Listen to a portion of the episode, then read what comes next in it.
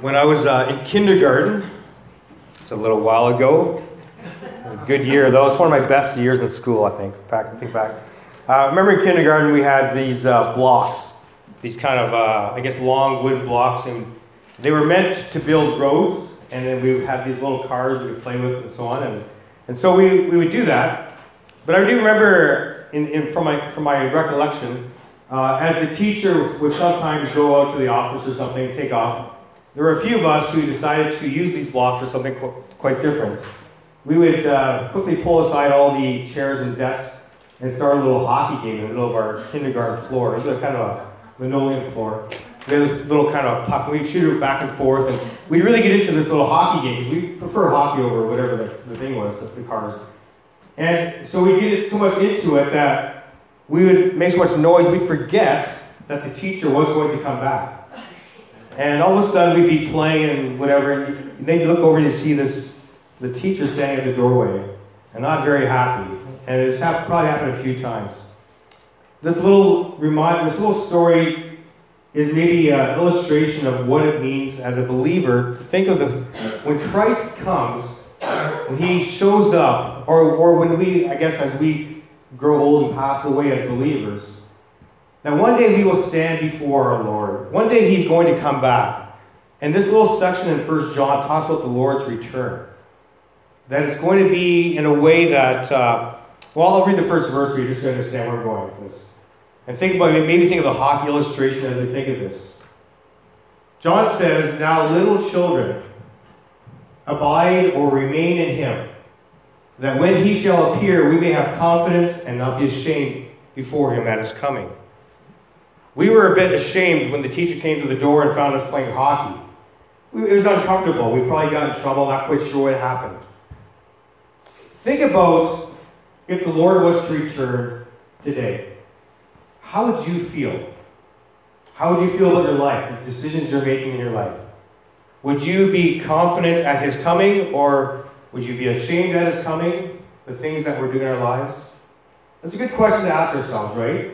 We are saved by God's grace, for sure. We are saved because uh, of, of our forgiveness in Christ, and those things are true. But as a believer, do we live in such a way that if He were to show up, even though we're saved, we'd be like, "Oh man, Lord, I wish You would have caught me doing that." And that's the question we want to ask ourselves this morning from First John.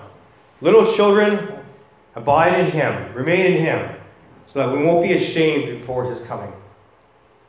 What does it mean to abide? Abide simply means to remain, to stay in the place of, to endure in that place, to be where Christ is. It's not really a complicated idea. It's, it's to, as a follower of Jesus, to say, you know what? I live what I say I believe. That's kind of what it's saying, to abide in. Jesus said, "I'm the vine, you are the branches. If you remain in me," same word, "and I in you, you will bear much fruit. But apart from me," or apart from abiding, apart from staying in Christ, apart from praying and, and staying His word and, and obeying His word, though not perfectly, apart from that, He says, we can really do nothing. We'll accomplish nothing for Him. John fifteen seven, Jesus said again, again, He says, "If you remain in me," same term, abiding or remaining, "and my words remain in you." So there's the key, His words. "Ask for whatever you want, and it will be done for you." That sounds like a, a license for asking for anything. I mean, Lord, I would love a brand new Mustang. You know, a sixty-six thousand dollars beautiful Mustang, or a Shelby Cobra. And you may have seen that on my Facebook page. Well, if I remain in Him and His words remain in me, maybe that's not the best thing for me at this time. Nothing wrong with it, but maybe it's not what I need. Maybe it's not going to help His kingdom the most. And so He may not give me that. But the idea is that if I'm in His word, His will becomes my will. I want to do what pleases Him. And that's the idea here. Again, nothing wrong with, with the car itself. Colossians three, one to four. "Since you have been raised with Christ." Well, when, Paul, when was I raised with Christ? What do you mean raised with Christ? I'm still here. Well, when you become a Christian, in God's eyes, in effect, we are already raised with Him. Our position is already with Christ in heaven. That's an incredible thought. because we're still here. Positionally, we are with Christ. Because of that, set your hearts on things above, where Christ is seated at the right hand of God. Set your minds on things above, not on earthly things. For you died. Whoa, wait a second. What do you mean I died? The old self, again in God's eyes, that self that was born into this world, in effect, has died with Christ. You are now hidden with Christ in God. And when Christ, who is your life, appears, then you also will appear with him in glory. There's something that we look forward to as believers. We talked before about violence in Winnipeg. There's been a lot of that lately. And around the world. Constantly. People passing away. Tragically. This life is, this life, this earthly life, is temporary. And we see it. We, it becomes very evident when we see that happening. It is very temporary. And so you have to ask yourselves, what am I setting my heart on? What am I... What am I setting my mind on? Is it the things here? Am I so concerned about this, this little seventy, eighty, ninety, one hundred, one hundred twenty years that I have? My, my, my cousin died at twenty-one, drowned. He had no idea the day, that day would be his last. You know, we, we look at, this is our life here. If this was a rope, the rope would go out the door, down the highway, around this perimeter, and never stop. That's eternity. But we're so concerned about this little piece right here called now. And God says, I want you to be concerned about eternity, because that's forever. It's forever. And so we're supposed to set our hearts on that stuff. Back to First John. If you know that he is righteous, who's he? Well, Christ, who's going to appear, it says. He will appear. If you know that he is righteous, if he is perfect, if he is holy, then you know that, and here's for us, everyone who practices righteousness is born of him. First John's all about knowing if you really are a believer. It gives you confidence to say, you know what, I am a believer. I, I'm one who's confessing my sin because I do sin. I'm one who's not loving the world or the things of the world. I'm one who loves my brothers and sisters, though not perfectly. Those should be clues that you are a believer. Another clue is this. Do you see righteousness in your life? Again, not perfectly. Because we have a fallen body. We still sin. But there should be a, a practice of righteousness in your life. There should be an evidence of, of you want to do what pleases Christ. I'll tell you, when, when I mess up, when I sin, and, and just so you know, Pastor Dave sins. Can I tell you that? I'm not some, you know, way out there kind of guy. When I sin, what makes me feel, I don't want to say good, but confident is that right away I think, Lord, I, just, I can't stand that I did that. I hate that I did that. I hate that I thought that way. I hate that I acted that way. I hate that I, I, I just hate it. Because there's something in me that desires to be like Christ. And so if you have that, that is confidence to know that God is in you. That you are born of him. It doesn't say we are, we are righteous like he is. At this point in our lives, we still sin. But God has put his seed into us. We desire to be like him.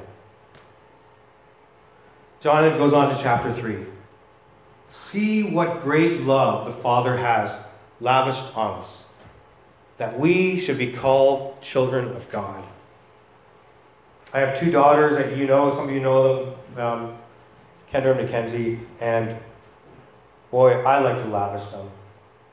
What does lavish mean? Oh, just, you know, just, I'm, I'm just a sucker of a dad. I'm, I'm bad. You know, I'm one of these dads that, hey, you want something, I'll get it for you. We're going to go beyond. I'm going to eat some more. You know, we, we probably eat too much McDonald's, too much Tim Hortons. I don't know. I just want to hang out with them. I want them to enjoy life. I want to give them things. And sometimes I do say no, of course, but I want to lavish on them. I want to fill them with my love, my, my presence. I want to be with them. Have you ever thought of God that way for you? That he wants to lavish his what? His love. I mean, he looks at us and, he, and you think to yourself, well, how could God love me? Do you know what I've done, Dave? And I would say to you, do you know what I've done? But because of Christ, because of the forgiveness, God lavishes. He It's like a waterfall coming down on us. It just pours on us. His love just never stops. And he just, he just loves you because he's chosen to love you. How great the love the Father has lavished on us. And the ultimate is that he calls you his child. Incredible. He looks at you and says, you're my child. You say, well, yeah, look what I've done. But I love you. Again, I think my daughters, and I, I, I mean, there's about as perfect as I can probably think of daughters to have, but they they they disappoint me at times, and they do things that are wrong. But I don't stop loving them. And I forgive them when they do wrong things, and they, they say, Dad, I'm sorry. That's what God is for us. He loves you so much. He lavishes his love on us.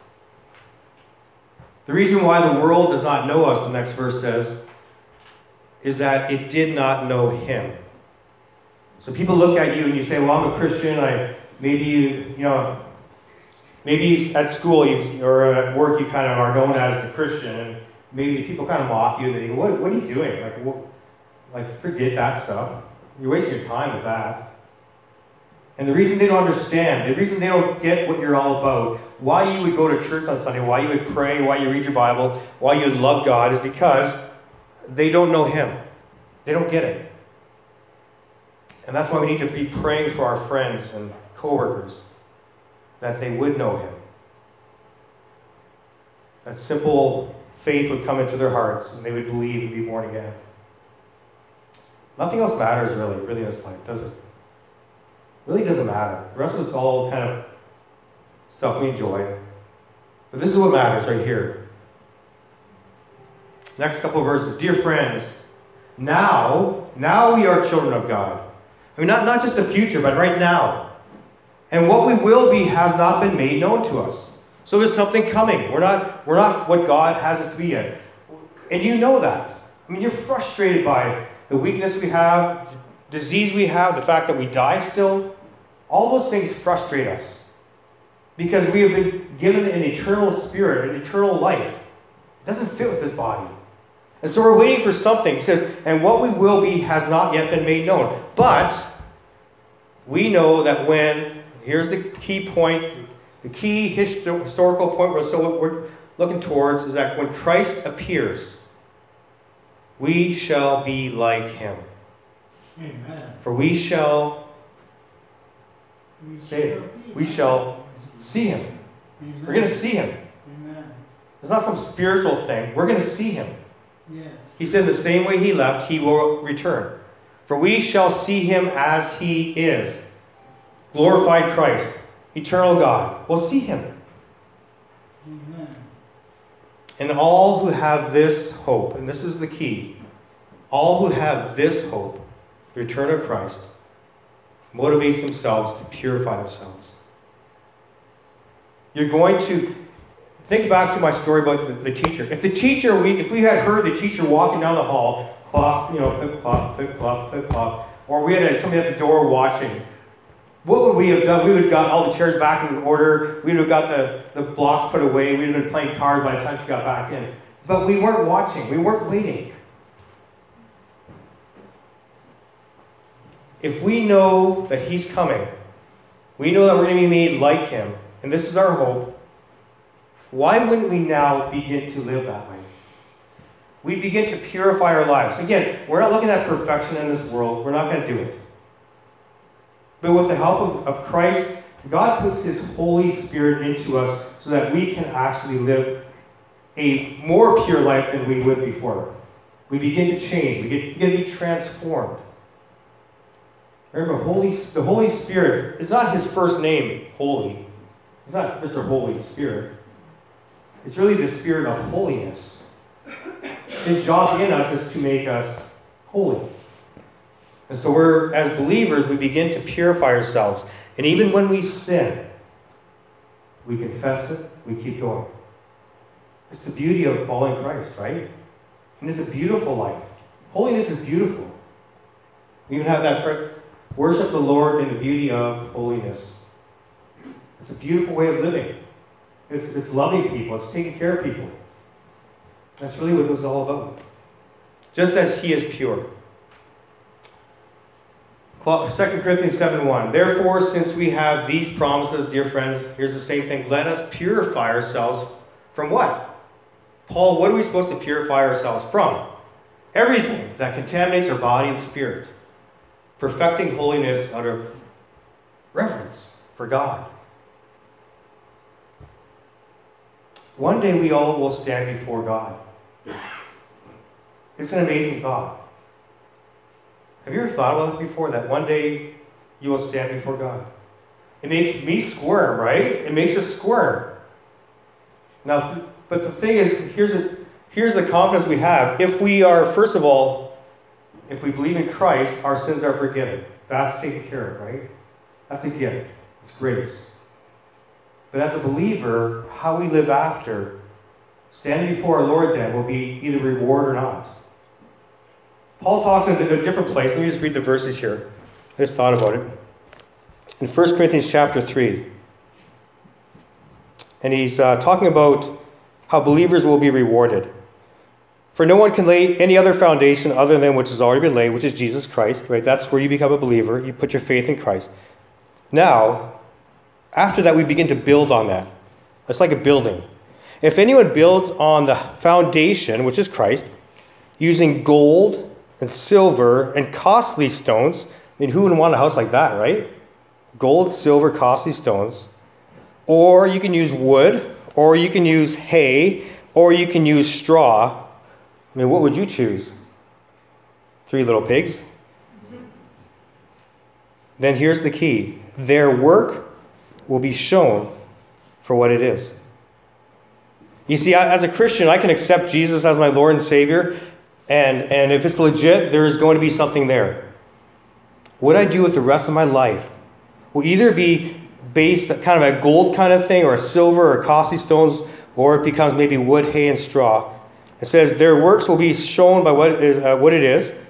Uh, the day will bring it to light when Christ returns.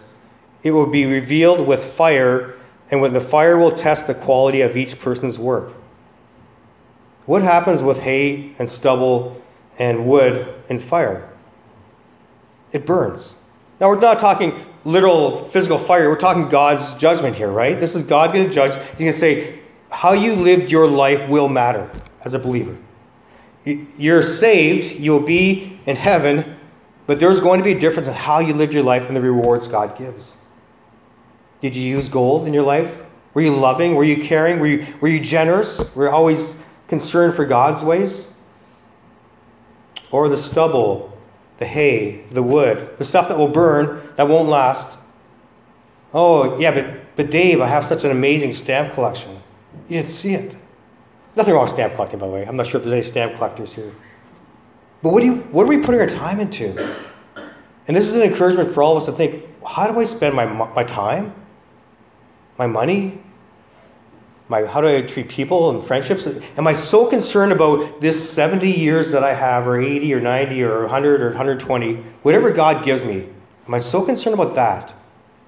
And that's the wood and stubble and hay. I want to be building for eternity. I want to do things that last. You see, the gold and the silver, that'll make it through the fire. It makes it through the fire. A couple more slides here. We're almost done.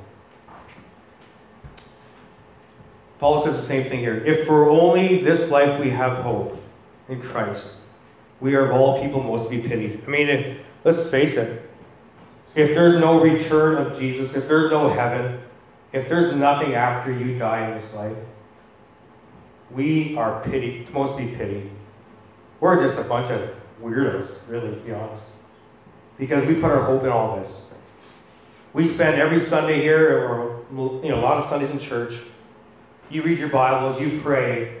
And if it's just a waste of time, what are we doing? Right? It's a waste. And then Paul says, if this, if there's no hope beyond this, if there's no hope in Christ, we, we're to be pitied. And he says for himself, I face death every day. Yes, just as surely as I boast about you in Christ, Jesus our Lord, if I fought wild beasts in Ephesus with no more than human hopes, what have I gained? If the dead are not raised, right? If there's no hope beyond this life, if you die and that's it, then this is the, let us eat, drink, for tomorrow we die. We're wasting our time here. Stop giving your money. Stop doing anything to do with God. But we know different, right? Because you've placed your trust in Christ, and you know, you know it's real. And you feel that, you know that the love of God is in you, that seed is there. And you, you read these words and they come alive to you. You say, this is real. I love this, this God. And again, we sin. We still feel that forgiveness of God as well, right? As a loving Father.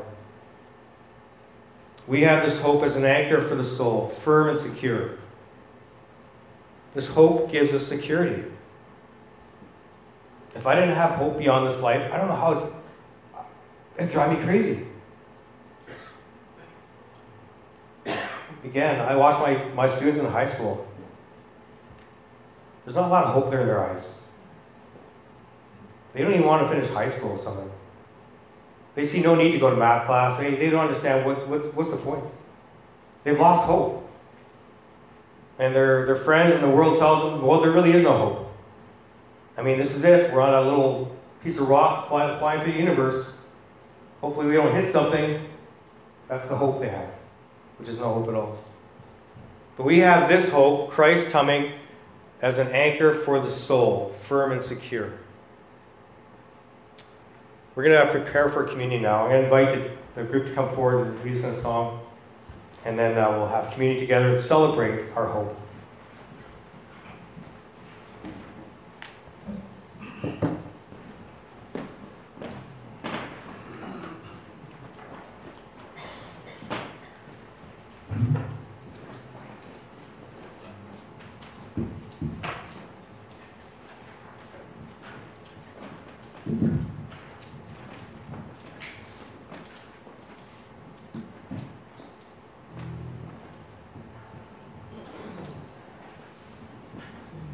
Stand up for this one. And clap. Yeah.